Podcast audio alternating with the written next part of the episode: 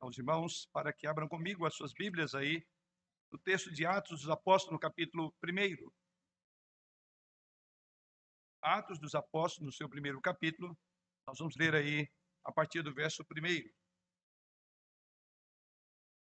Atos, no seu capítulo 1, a partir do versículo 1. Quando nos diz assim a palavra do Senhor. Escrevi o primeiro livro, ó Teófilo, relatando todas as coisas que Jesus começou a fazer e a ensinar, até o dia em que, depois de haver dado o mandamento por intermédio do Espírito Santo aos apóstolos que escolhera, foi elevado às alturas. A estes também, depois de ter padecido, se apresentou vivo, com muitas provas incontestáveis, aparecendo-lhes durante quarenta dias e falando das coisas concernentes ao reino de Deus. E comendo com eles, determinou-lhes que não se ausentassem de Jerusalém, mas que esperassem a promessa do Pai, a qual disse ele: De mim ouviste. Porque João, na verdade, batizou com água, mas vós sereis batizados com o Espírito Santo, não muito depois desses dias. Então os que estavam reunidos lhe perguntaram: Senhor, Será este o tempo em que restaures o reino a Israel? Respondeu-lhes: Não vos compete conhecer tempos ou épocas que o Pai reservou pela sua exclusiva autoridade, mas recebereis poder ao descer sobre vós o Espírito Santo, e sereis minhas testemunhas tanto em Jerusalém, como em toda a Judéia e Samaria e até aos confins da terra. Ditas estas palavras, foi Jesus elevado às alturas à vista deles, e uma nuvem o encobriu dos seus olhos. E estando eles com os olhos fitos no céu, e quando Jesus subia, eis que dois varões, vestidos de branco, se puseram ao lado deles, e lhes disseram: Varões galileus, por que estáis olhando para as alturas? Esse Jesus que é dentre vós foi assunto ao céu, virá do modo como viste subir. Temos o livro de Atos, no seu primeiro capítulo, até o verso de número 11. Que Deus assim nos conduza por meio desta passagem à instrução dessa noite. Por favor, se eventualmente você tenha fechado a sua Bíblia, por favor, abra novamente o livro de Atos dos Apóstolos, seu primeiro capítulo, quando vamos considerar dentro deste capítulo os primeiros 11 versículos nesta noite.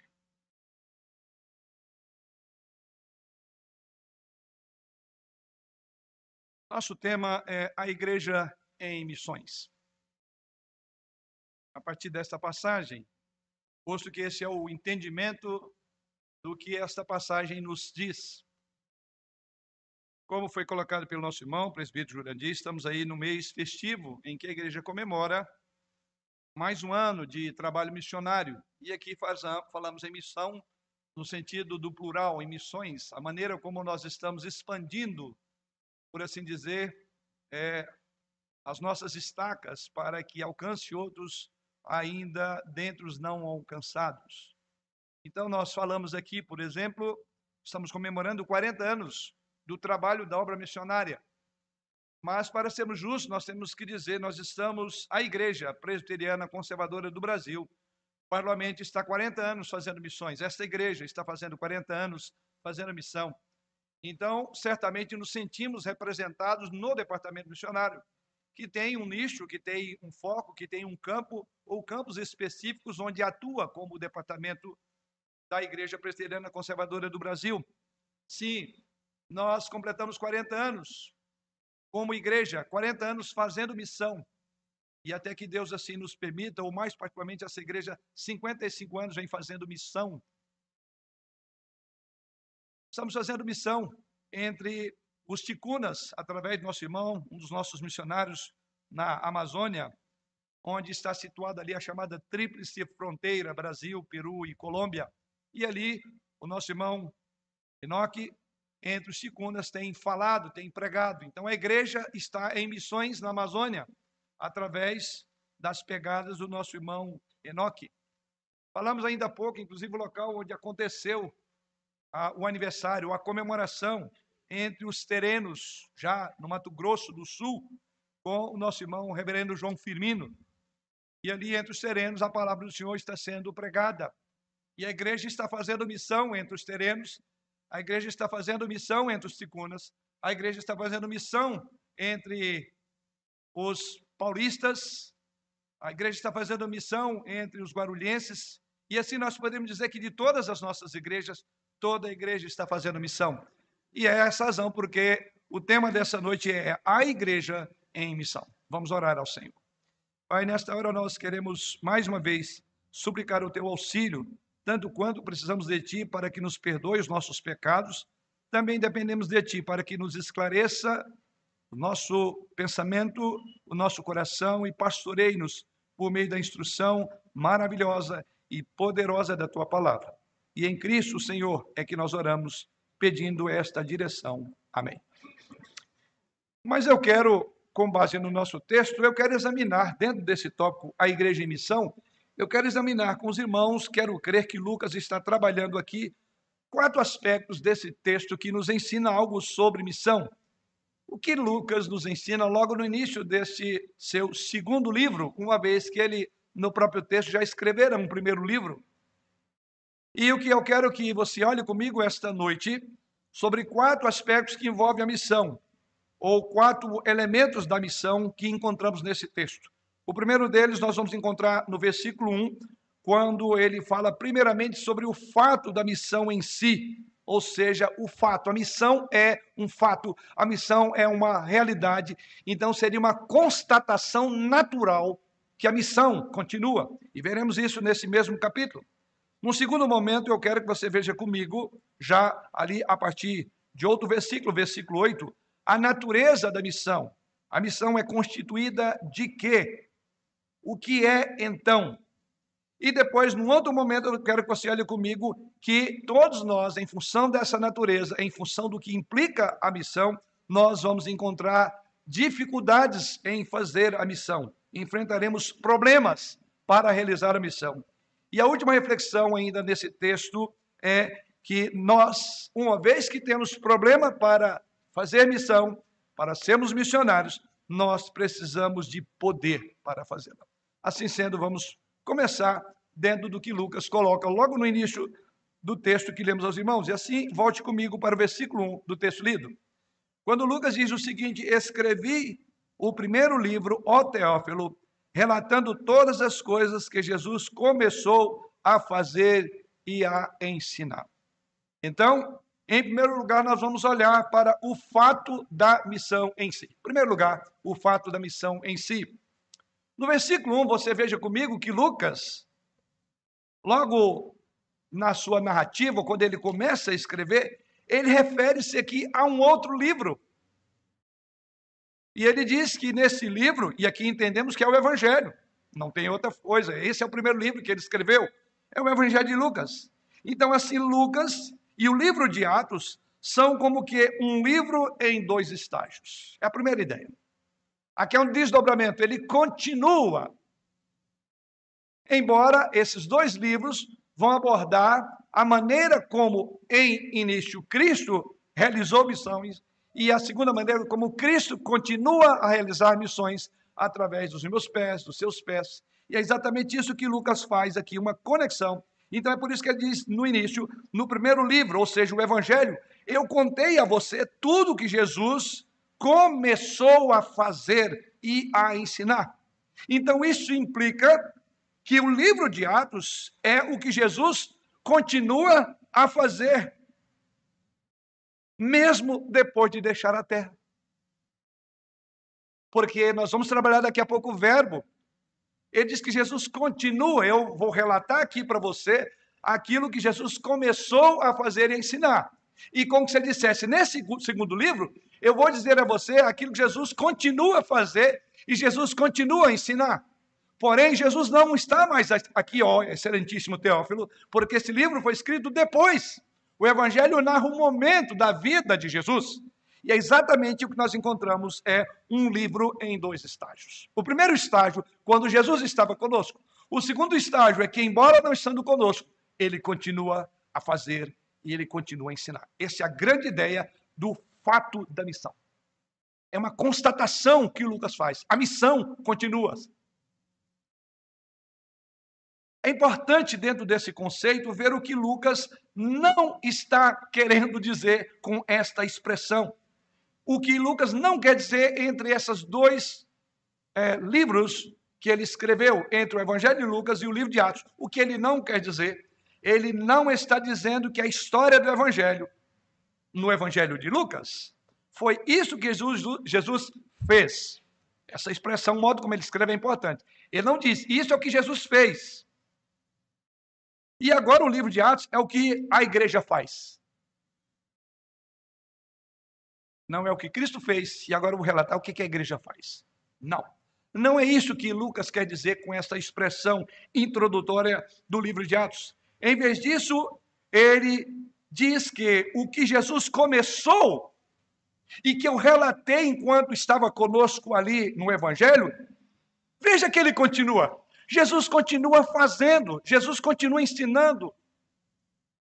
Mesmo depois de ascender ao reino celestial, ele continua fazendo esta obra. Então, este é outro ponto para chamar a atenção que há um fato da missão aqui. Há uma constatação de Lucas. Outro elemento que nós podemos somar, além do que já colocamos, é o título do livro. O título do livro que você tem em suas mãos aí está escrito Atos dos Apóstolos. E esse livro veio, ou este título, veio mais tarde na história, porque os primeiros manuscritos não têm um título para esse livro. Não sei se você sabia disso, mas ele, os primeiros manuscritos não tinham título. E então o termo Atos, ou título Atos Apóstolos, foi algo que, diríamos, a comunidade deu a ele depois. Nós podemos assim dizer depois. Foi dado o nome de Atos dos Apóstolos. Mas poderíamos sugerir, é, até mesmo um outro título que poderia descrevê-lo, na minha concepção, até melhor. Então nós poderíamos dar o seguinte título: Os Atos, o livro é os atos de Jesus Cristo pelo Espírito na primeira geração de cristãos. Os atos de Jesus Cristo, realizado pelo seu Espírito na primeira geração do cristianismo. Como hoje nós continuamos, com base no mesmo Espírito, fazendo os atos de Jesus Cristo. Eu acho que isso ajuda-nos a entender essa primeira abordagem do nosso texto, os atos de Jesus. Então, isso significa para nós, irmãos, que Cristo é o ator principal, como é em toda a Escritura. É para o ministério dele que nós voltamos-nos, tanto naquela época quanto hoje. Isso então significa que Jesus Cristo está fazendo o seu ministério no mundo através de nós.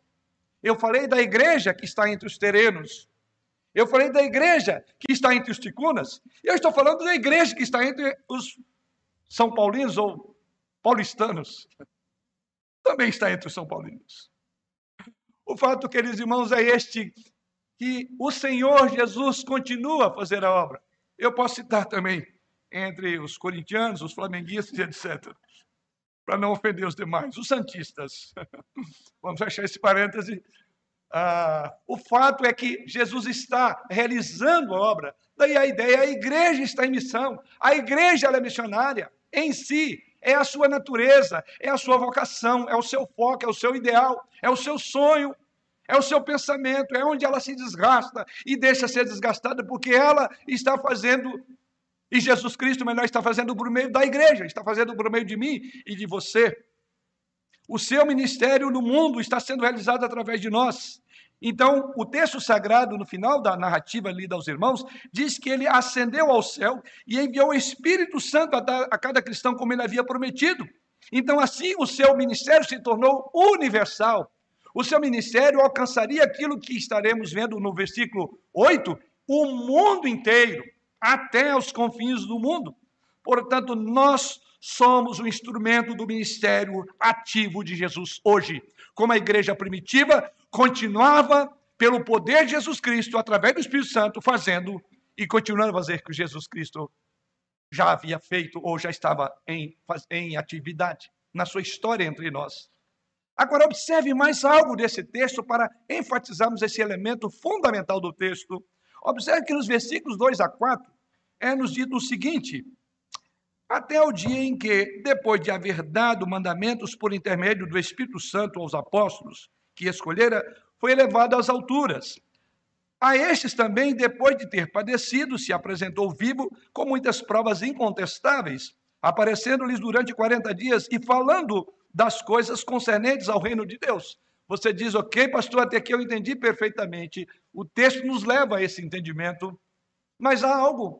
Isso está sendo dito para uma classe de pessoas que aqui é dito de apóstolos. E com esses apóstolos, Jesus Cristo permaneceu, diz o versículo 4, por 40 dias, falando, instruindo, dizendo que eles continuariam a obra, ou de que ele continuaria a sua obra por meio do trabalho dos apóstolos. Então, observe isso. Jesus, ao longo de 40 dias, esteve com esses apóstolos, ele está instruindo os apóstolos sobre o seu ministério, e ele está dizendo aos apóstolos: vocês serão, verso 8, vocês serão minhas testemunhas. E o texto diz que depois disso ele partiu. Então, com base nesta leitura rápida do texto, você poderia concluir disso e dizer: olha, somente então esta mensagem é para os apóstolos, é para eles que Jesus está falando, e especificamente a eles então não vale para nós. Ou melhor, eu poderia formular de uma outra forma. A pergunta é: realmente podemos dizer hoje que estamos no ministério de Jesus, como ele diz aos apóstolos aqui? Essa é uma pergunta que naturalmente surge, uma vez que esse período ele estava com os apóstolos. Mas o texto é maravilhoso. Ele não deixa essa pergunta sem resposta. Agora, olhe comigo. Essa pergunta surge a partir do versículo 2 e 3. Mas quando você vai para o versículo 15, a narrativa continua. Veja lá no versículo 15 do mesmo texto. Não li com os irmãos, mas está na sequência. Verso 15. Naqueles dias, levantou-se Pedro do meio dos irmãos. Ora, compunha-se a assembleia de umas 120 pessoas. Vamos lá? Olha o que é dito nesse texto. Duas coisas nós temos a dizer aqui para essa pergunta. Ah, então é para os apóstolos, porque nos 40 dias eles têm os apóstolos. A resposta é não. Não, porque o próprio versículo 15 nos ajuda a entender o que Jesus Cristo diz lá no versículo anterior, ou melhor, particularmente no versículo 4. Espere, né? Vocês vão aguardar aqui, até que do alto vocês serão revestidos de poder. Exatamente, veja aí, mas, verso de número 4: E comendo com eles, determinou-lhes que não se ausentassem de Jerusalém, mas que esperassem a promessa do Pai, a qual disse ele: De mim ouviste. Então, mais uma vez, aqui Jesus está falando aos discípulos, aos apóstolos, e diz: Vocês vão esperar. E no versículo 15, nós vamos então entender. E ao esperar, quando é que a promessa de Jesus se cumpriu? O texto sagrado diz depois dos 40 dias. E como é que ela se cumpriu? Quando veio sobre 120 pessoas. Vocês serão minhas testemunhas, diz ele no verso número 8. Depois que eu parti. Mas agora você observa que no versículo de número 15, Jesus já havia partido, o Espírito Santo agora desce. E ele desce não para 12 homens, mas agora encontramos no versículo 15, 120 pessoas na sala quando o Espírito Santo desceu e preencheu e dotou o ministério de quem? Homens e mulheres estavam aqui no texto, ou dentro desse contexto, todos os tipos de pessoas.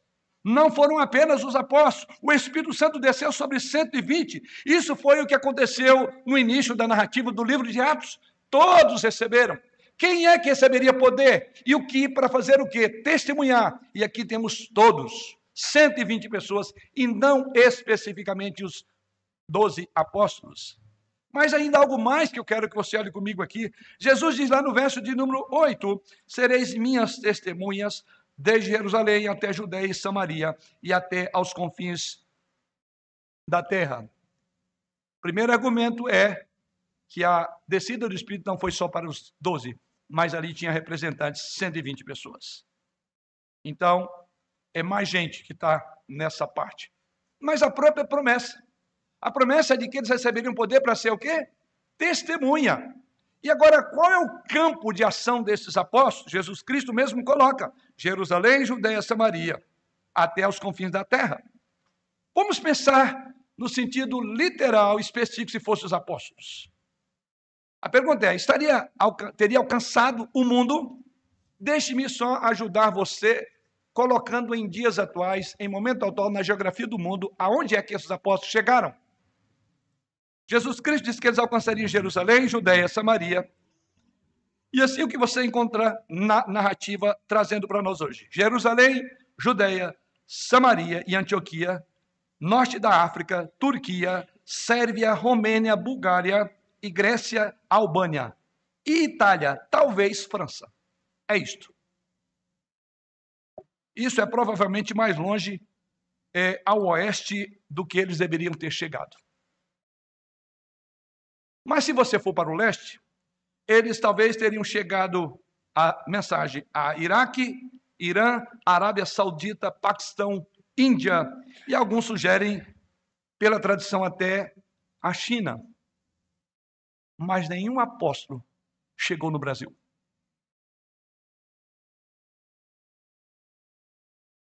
Até onde eu sei. E até onde você sabe. Mas você sim. Você está aqui.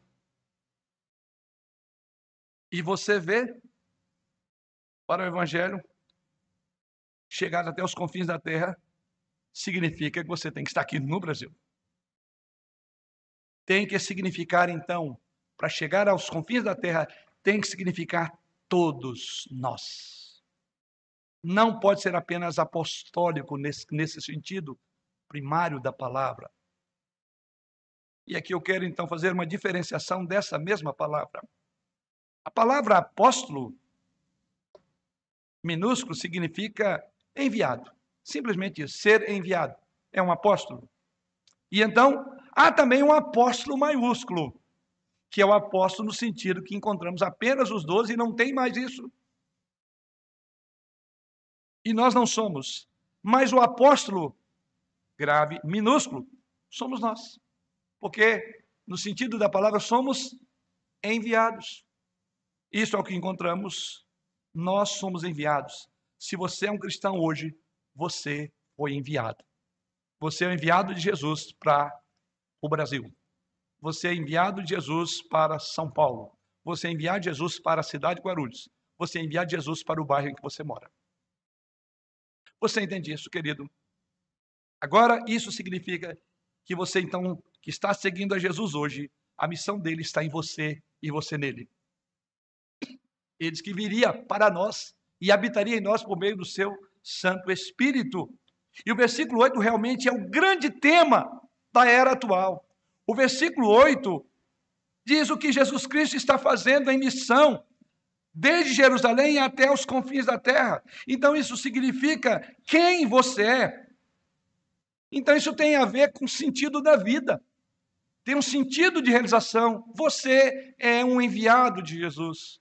Tem coisa mais extraordinária? Eu vejo muita gente preocupada: o que eu vou ser quando crescer?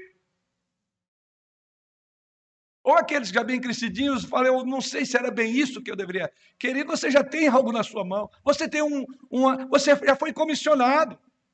Então eu quero que a gente desmistifique esse conceito de missionário, de pastor, de presbítero. Você é um chamado Jesus. A não ser que você não tenha Espírito Santo. Aí você não é mesmo. Mas você foi batizado por esse Espírito, é esse Espírito que veio. E esse Espírito ia testemunhar daquilo que Jesus Cristo fez. E por meio dele, Jesus Cristo está em nós. Então, essa é a nossa primeira grande reflexão. A importância de entendermos o fato da missão. Isso nos remete à segunda. Um segundo olhar do texto.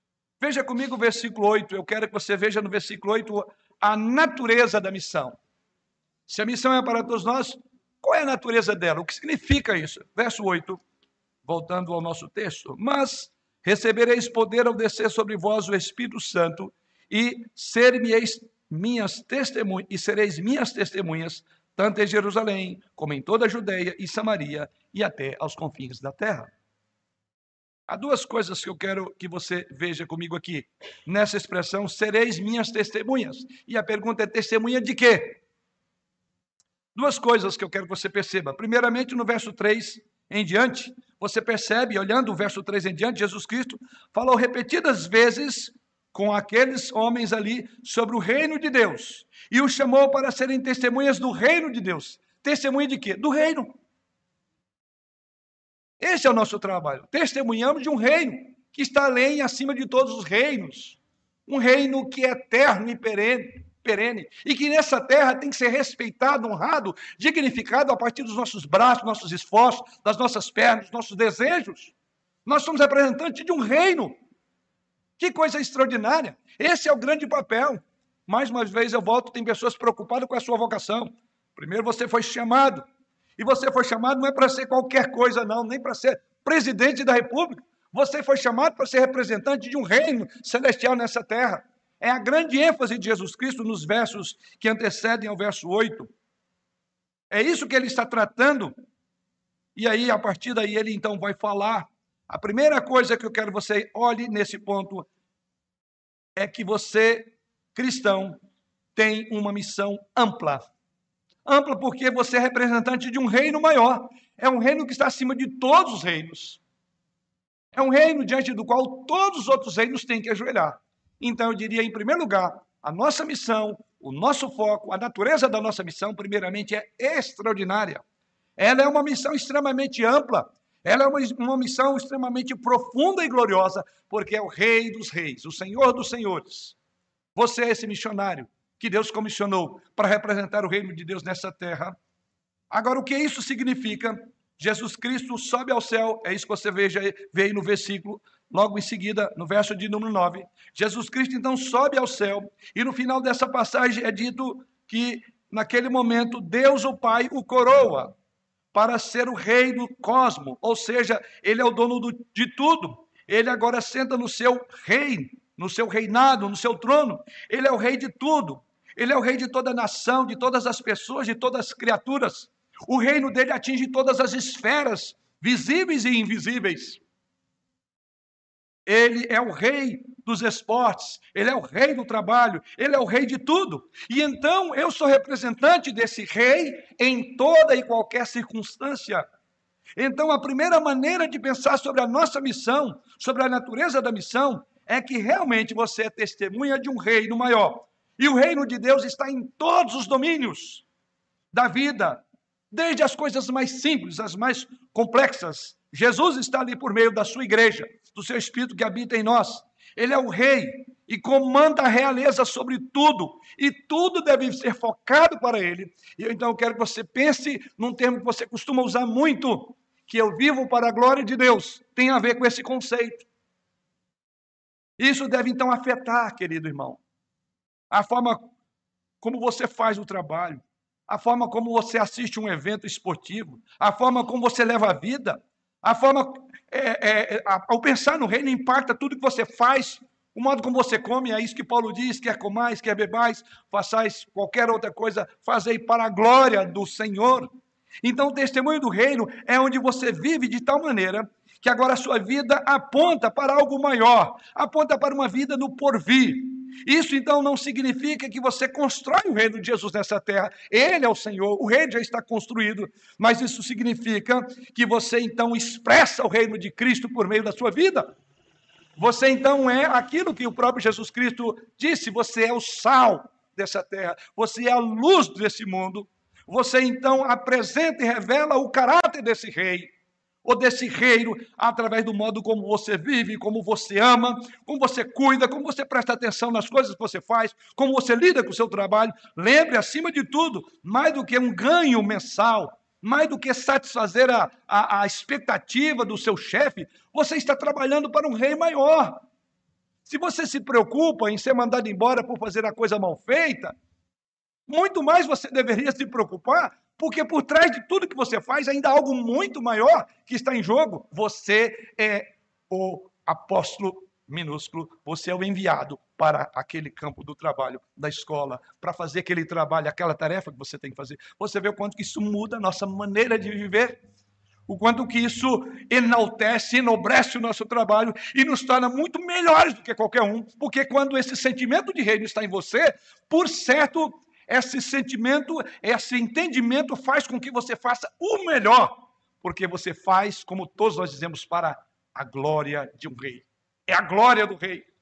É isso que está implícito nessa ideia, é este o aspecto que é a natureza do reino.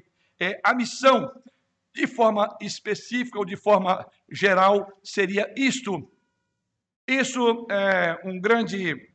É, Abraão Kuyper, que foi um estadista e teólogo holandês no século passado, afirmou o seguinte: a ideia mãe da reforma, dizia ele, a grande ideia mãe da reforma, ele conclui, é porque estamos diante da face de Deus o tempo todo, Deus se importa com tudo o que fazemos. Porque estamos diante da face de Deus o tempo todo, Deus se importa com tudo o que fazemos. Isto é uma missão ampla. Isto é aquilo que nós chamamos em latim de uma vida coram, coram del. O que é uma vida corandel? Perante Deus, sob o olhar de Deus, sob a face de Deus. Pense nisso. Veja que tudo tem brilho, tem sentido quando você fala, eu faço tudo perante a face de um rei que dirige o cosmos. É isso que Deus quer que você seja. É para isso que o Espírito Santo habita em você, porque você deve ter uma vida corandel. Mas, como eu disse, se há um aspecto é, de uma missão grandiosa, mas há um aspecto também específico. E esse aspecto específico eu quero que você acompanhe comigo na expressão do verso de número 8, quando ele diz: Vocês serão minhas testemunhas. E aqui eu vou para o aspecto mais específico dessa nossa missão, ou aspecto é, é específico, ou mais específico, é do que seria o conceito do trabalho nosso. Aqui é testemunha, diz o texto. A palavra testemunha é uma palavra grega que é traduzida por Marte, de onde vem o termo martírio. Mas a palavra Marte, por incrível que pareça, e talvez é a razão porque não foi traduzida assim, não significa primeiramente morrer por sua fé. Porque quando você fala em Marte e martírio, você fala é alguém que morreu por causa de alguma coisa. Para defender um conceito, uma ideia que ele cria. Mas, curiosamente, não é assim quando a palavra escrita, inicialmente, ela não tinha essa conotação. Esse é um significado posterior que a palavra Marte tomou, que aqui está sendo usado como testemunha. A palavra Marte, mártir, aqui no texto, é, na verdade, um termo de tribunal, que significa, aqui, dar testemunho confiável, um testemunho ocular em um tribunal. Lucas usa essa palavra nesse contexto. Vocês darão testemunho perante tribunal. Vocês darão testemunho daquilo que vocês experimentaram. Vocês serão testemunha. E eu creio que Lucas escolheu então essa palavra para falar que a nossa missão, além de ampla, ela também é restrita. É uma missão de falar sobre Jesus. Em algum momento, a missão específica é falar às pessoas sobre Jesus.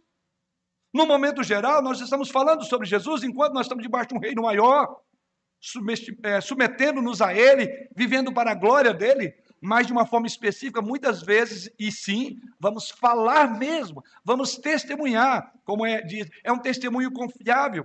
Aqui, então, testemunhar, irmãos, é simplesmente contar a história de Jesus Cristo. É uma maneira das pessoas ouvir nós falamos de quem é Jesus Cristo e o que ele fez por nós. Esse é o sentido que Lucas usa aqui. Então, quando você olha para o livro de Atos, você perceberá que é exatamente isso que Paulo fez. Quando você olha a, a, a trajetória de Paulo, você vai ver isso. Paulo sai para testemunhar. E o que, que ele faz? Paulo não vai fazer outra coisa senão contar a história da cruz, da ressurreição e o que aconteceu com ele em função da cruz e da ressurreição. Que ele foi impactado por Jesus Cristo, que ele foi transformado por Jesus Cristo. E por isso mesmo que Paulo estava, inclusive, literalmente diante do tribunal. E Paulo não calava. Ele diz: não podemos deixar de falar das coisas que ouvimos e que vimos e ouvimos, os discípulos diziam isso. É exatamente isso que o termo quer dizer aqui. Paulo, ele contextualizava, ele falava aos atenienses de uma maneira diferente com que ele falava aos judeus, mas sempre Paulo contava a história de Jesus, da sua morte, da sua ressurreição e o que, que aquilo significou para ele. Você é um missionário, isso tem que estar em seus lábios. Você não precisa aprender no culto de domingo. Você tem experiência de quem é Jesus? Você tem essa convicção e o rei, ele não é o rei do cosmos como um todo, mas ele é um rei pessoal. É por isso que é tão importante que você combine a missão ampla com a missão específica. Como você pode fazer isto? Deixa eu ajudar com três, quatro palavrinhas. Por meio da amizade, do companheirismo, da capelania e da igreja. Deixa eu descrever rapidamente que o nosso tempo já foi. Primeiro, você deve fazer isso por meio da amizade. Seja amigo de pessoas não cristãs. Faça dos não cristãos seus amigos no sentido de aproximar dele. Persiga-o, ame-os, sirva-os. Deixe ele ver a face de Cristo em você. Testemunhe dele. Há um livro que chama Amizade Chave para Evangelização. Porque estranhos não te ouvem, mas amigos sim. Então, esse é o primeiro aspecto. Você quer fazer esta obra. O segundo que eu usei é companheirismo. E então, em segundo lugar, abra a sua mesa. Sente-se com pessoas que não sejam necessariamente crentes à sua mesa. Mais importante, convide seus amigos cristãos para sentar com você, para que os não cristãos vejam a beleza da comunidade cristã. Como é que dizia o texto lá de Atos, que a igreja olhava e dizia: como eles se amam. Mas alguém tem que estar aqui para dizer como esses crentes se amam. Então, a, a, o companheirismo, traga, chame ele para almoçar uma hora na sua casa, chame irmãos da igreja, olha como que é interessante. Não tem bebida, não tem balada, e é maravilhoso como eles se amam. É assim que você vai fazer o papel de um missionário. Terceira palavrinha que eu usei é capelania. É possível, irmãos, que pessoas não cristãs, que mesmo não acreditando, não tendo uma religião, quando chega a crise, elas procuram um capelão em suas vidas. Não é porque aqui na igreja nós temos, no sentido técnico da palavra, cinco capelães, né? Que fazemos um trabalho de capelania junto aos PMs, daí o nome PMs de Cristo, uma associação da qual fazemos parte para pregar aos, a, aos policiais. Mas aqui traz o sentido de capelania, né? Um capelão é aquele que vai estar ao lado, é aquele que vai ajudar alguém quando está em momento difícil, não é difícil. Todos vocês também são capelães. Acho que vários conselhos nós falamos, nossa, estou saindo daqui com um monte de conselho, não sabia que eu era isso tudo. É. Mas isso implica que você tem muita responsabilidade. Você é um capelão, então use. Como eu disse, né, é possível que pessoas nunca vão procurar de uma forma formal aí vir à igreja, mas ela pode depois, no momento da crise, num algo desastroso com um colega de trabalho, eles ligam e a única pessoa que eles conhecem na vida é uma pessoa religiosa que é você. Aí o que, que ela diz para você? Eu não acredito em oração, mas ora por mim. Eu quero crer que todos nós já tivemos essa experiência. Capelania. É assim que os missionários urbanos entram num contexto da urbanidade. E a última palavrinha que eu usei é igreja. Então, nós juntamos amizade, companheirismo, capelania, e isso nos leva para a igreja. Então, finalmente, você pode, a partir daí, dizer: Você gostaria de estar numa comunidade como a da igreja? Você não gostou bonito? Não é legal aqui? Vamos para a nossa igreja. Que tal? Quatro palavrinhas apenas para ajudar, isso nos remete ao terceiro e penúltimo ponto, verso de número 6. Paulo, desculpe, é, Lucas diz o seguinte: então os que estavam reunidos lhe perguntaram: Senhor, será este o tempo em que restaures o reino a Israel? Aqui nós vemos um problema. Todas as vezes que queremos colocar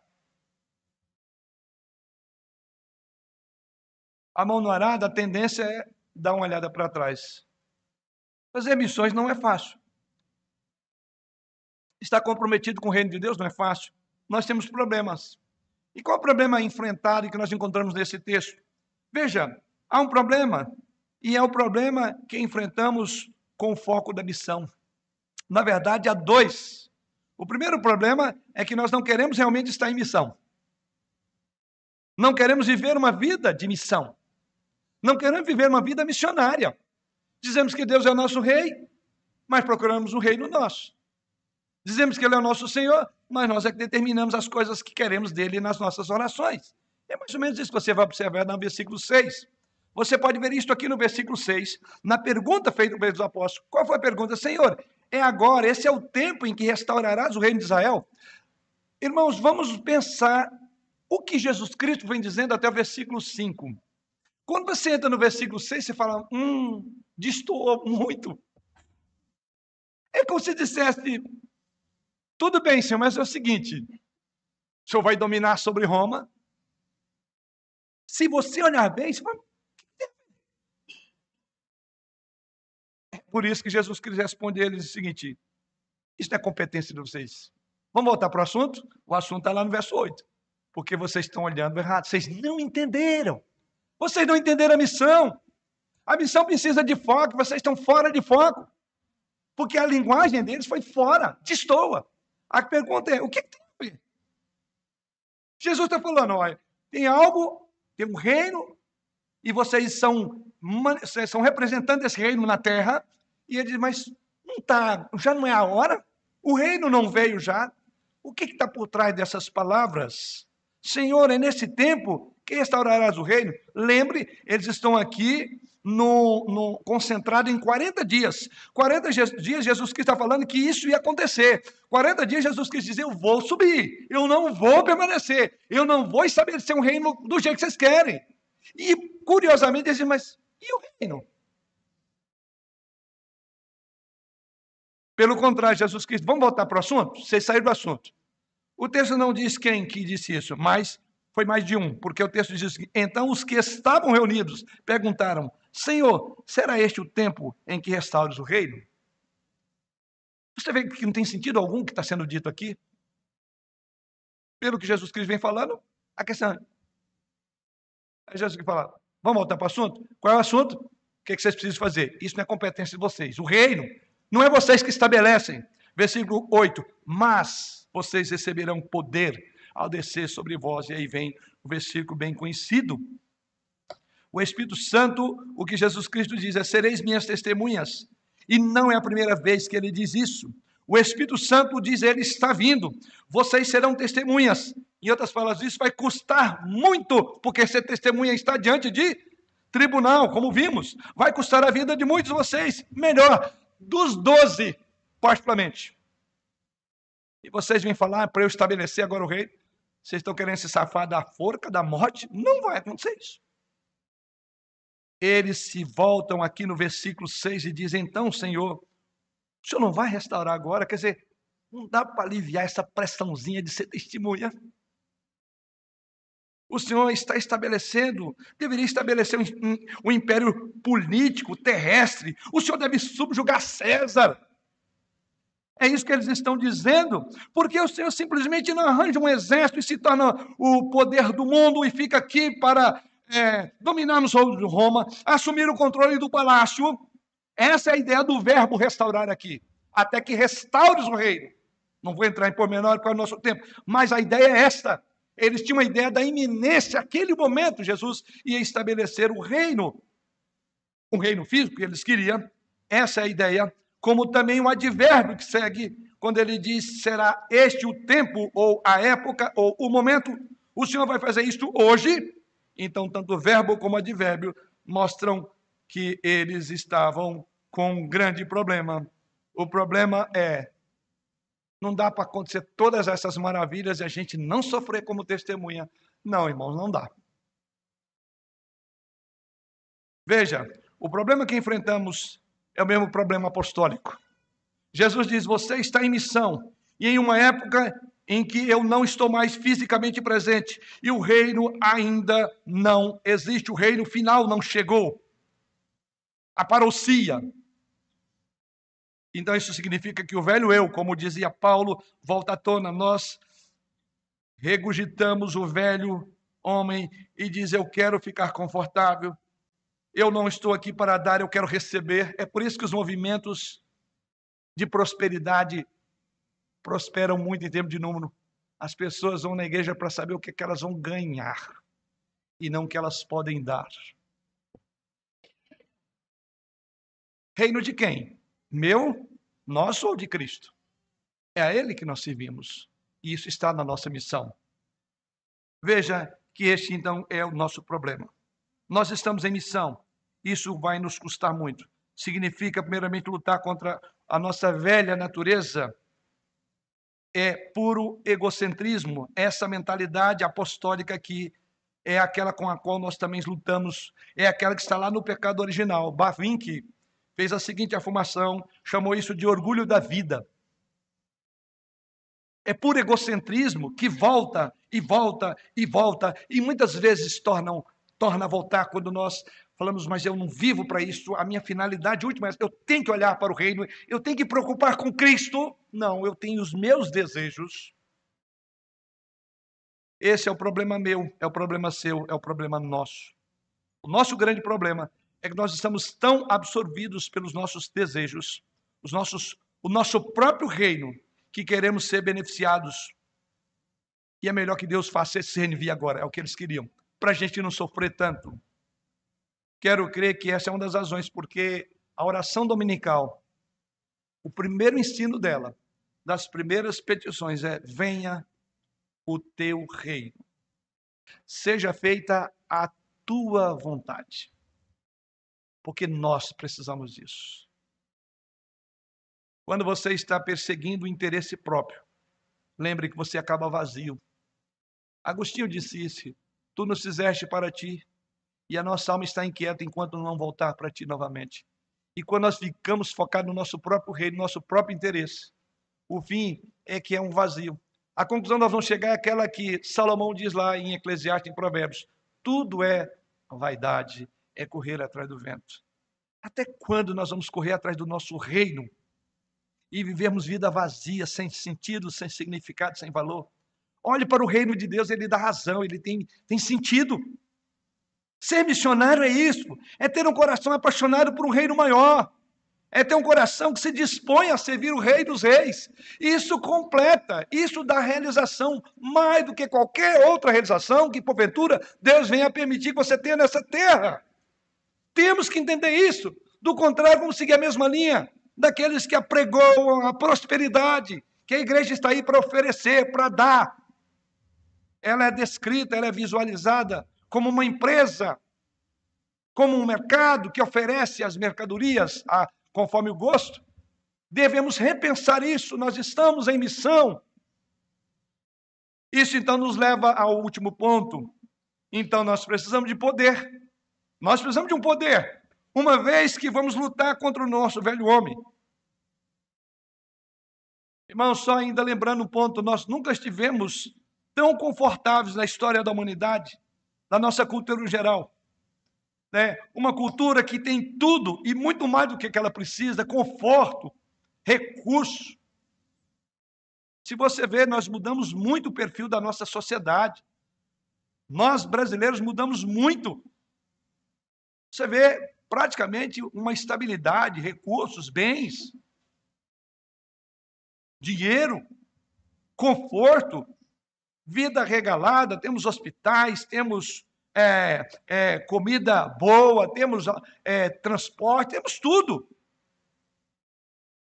Mas, por outro lado, nunca tivemos tão confortáveis na história como o momento atual, mas a nossa cultura em geral é caracterizada pela tristeza, pela solidão, pelo vazio e pela ansiedade, mais do que nunca. Tanto é que temas que hoje se falam, desde as crianças, ansiosa, crianças é, solitárias, vazias, depressivas, não existia isso no passado, pelo menos como hoje vemos. Você consegue fazer a, a equação? Temos tudo e não somos nada. O vazio existencial é a marca característica de uma sociedade pós-moderna. Mas você vai preencher esse vazio aí, dizia lá Agostinho, na sua primeira confissão. Nós somos feitos para Deus e a nossa alma só terá sossego quando voltar para Ele. É de Deus que nós precisamos, é do reino, é de missões, é de estarmos com o pé nessa terra, mas olhando para o grande e glorioso Deus. Poder que precisamos, verso 9. Ditas estas coisas, ou ditas estas palavras, foi Jesus elevado às alturas, à vista deles, e uma nuvem o encobriu dos seus olhos. Precisamos de poder para a realizar a missão. Se você hoje é um cristão, o Senhor Jesus Cristo, diz o versículo de número 9, ele sobe aqui ao céu. Isso significa que a ascensão de Jesus Cristo, com essa ascensão, ele está declarando a cada um de nós que não importa como você entende isso, ele está em missão por você. E isso é que isso é o que está embutido no texto, porque o Espírito Santo foi dado. Ele agora está em nós. O poder foi dado. É isso que ele coloca. Ele está fazendo agora em mim, através de mim, de você, porque ele já ascendeu ao trono, mas deixou o seu espírito ou enviou o seu espírito. Veja que essa ascensão de Jesus Cristo significa que Cristo ainda está em missão por você. Mesmo que você não entenda, mesmo que você não sinta, ele está aqui. Por meio do seu espírito. Isso significa que você precisa pensar na ascensão de Jesus Cristo para saber que Jesus Cristo, Jesus Cristo ama e ele está em toda essa luta. Ele está em missão. Ontem falei no encontro dos homens, uma igreja missional. Disse isso no início dessa mensagem. Nós estamos em missão. Compreendendo ou não? Entendendo isso ou não? Jesus foi ao trono celestial, apresentou-se a Deus e ele agora está em missão nessa terra pelos meus pés e os teus pés, o meu corpo e o seu corpo. Para concluir, três coisas eu quero dizer para encerrar essa mensagem. Primeiro, a primeira delas é que isso significa que a culpa que você pode sentir por não ter motivação para evangelizar e ser um missionário, você não pode dizer hoje, olha, então eu não tenho certeza de que eu tenho uma consciência tão vibrante de missão como a que foi apresentada, e eu me sinto muito mal por isso, que eu não tenho essa consciência. Queridos, todos nós sentimos isso por vezes, mas essa culpa não autoriza você a não fazer missão. O único poder é ver Jesus Cristo em missão em você hoje põe as pernas para andar em direção aos não alcançados. Estamos cheios deles na nossa vizinhança. Basta olhar, basta fazer o que Jesus Cristo diz: erguei os olhos e vocês verão. Segunda palavra que eu quero dizer, a segunda coisa a ser vista diante do que nós ouvimos é que você tem o Espírito Santo. Uma das grandes coisas aqui é que Jesus disse repetidas vezes: espere até que do alto vocês sejam re, re, é, é, recebam o Espírito Santo, sejam cheios de Espírito Santo. Então vocês precisam do Espírito Santo, o que significa dizer que esta obra ela não tem como ser feita se não for por meio do Espírito Santo. E você tem o Espírito Santo. Conscientize-se disso. Há um poder de Deus em você para fazer aquilo que Deus está fazendo por meio do seu Espírito. Aquilo que Jesus Cristo está fazendo por meio do seu Espírito, o Espírito que ele enviou, enviou a nós. O Espírito de Deus está em você. E então você pode sair, você pode ter coragem, você pode é, encarar as perdas possíveis por falar de Cristo. Você poderá dizer não ao meu reino, mas sim ao reino dele, ainda que o reino dele signifique sacrifício agora. Você tem poder, você tem um ministério, você tem uma missão.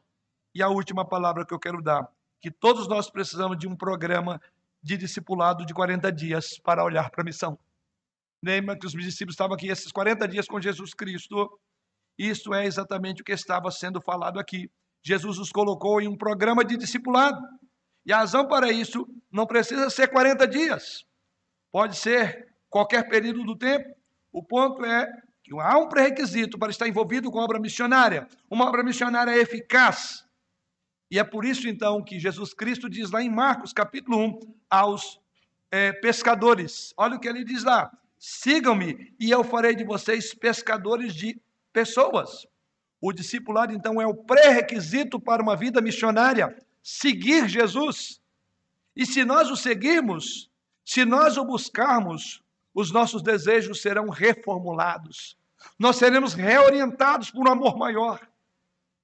E com o tempo nós vamos acordar e começar a pensar: eu realmente quero viver para Ele, para a glória dele, de uma forma diferente. Não um, nem cinco, mas quem sabe como diferente de dez anos atrás. Então, vamos pedir ao Rei que ascendeu a glória para nos dar poder para a missão. Amém.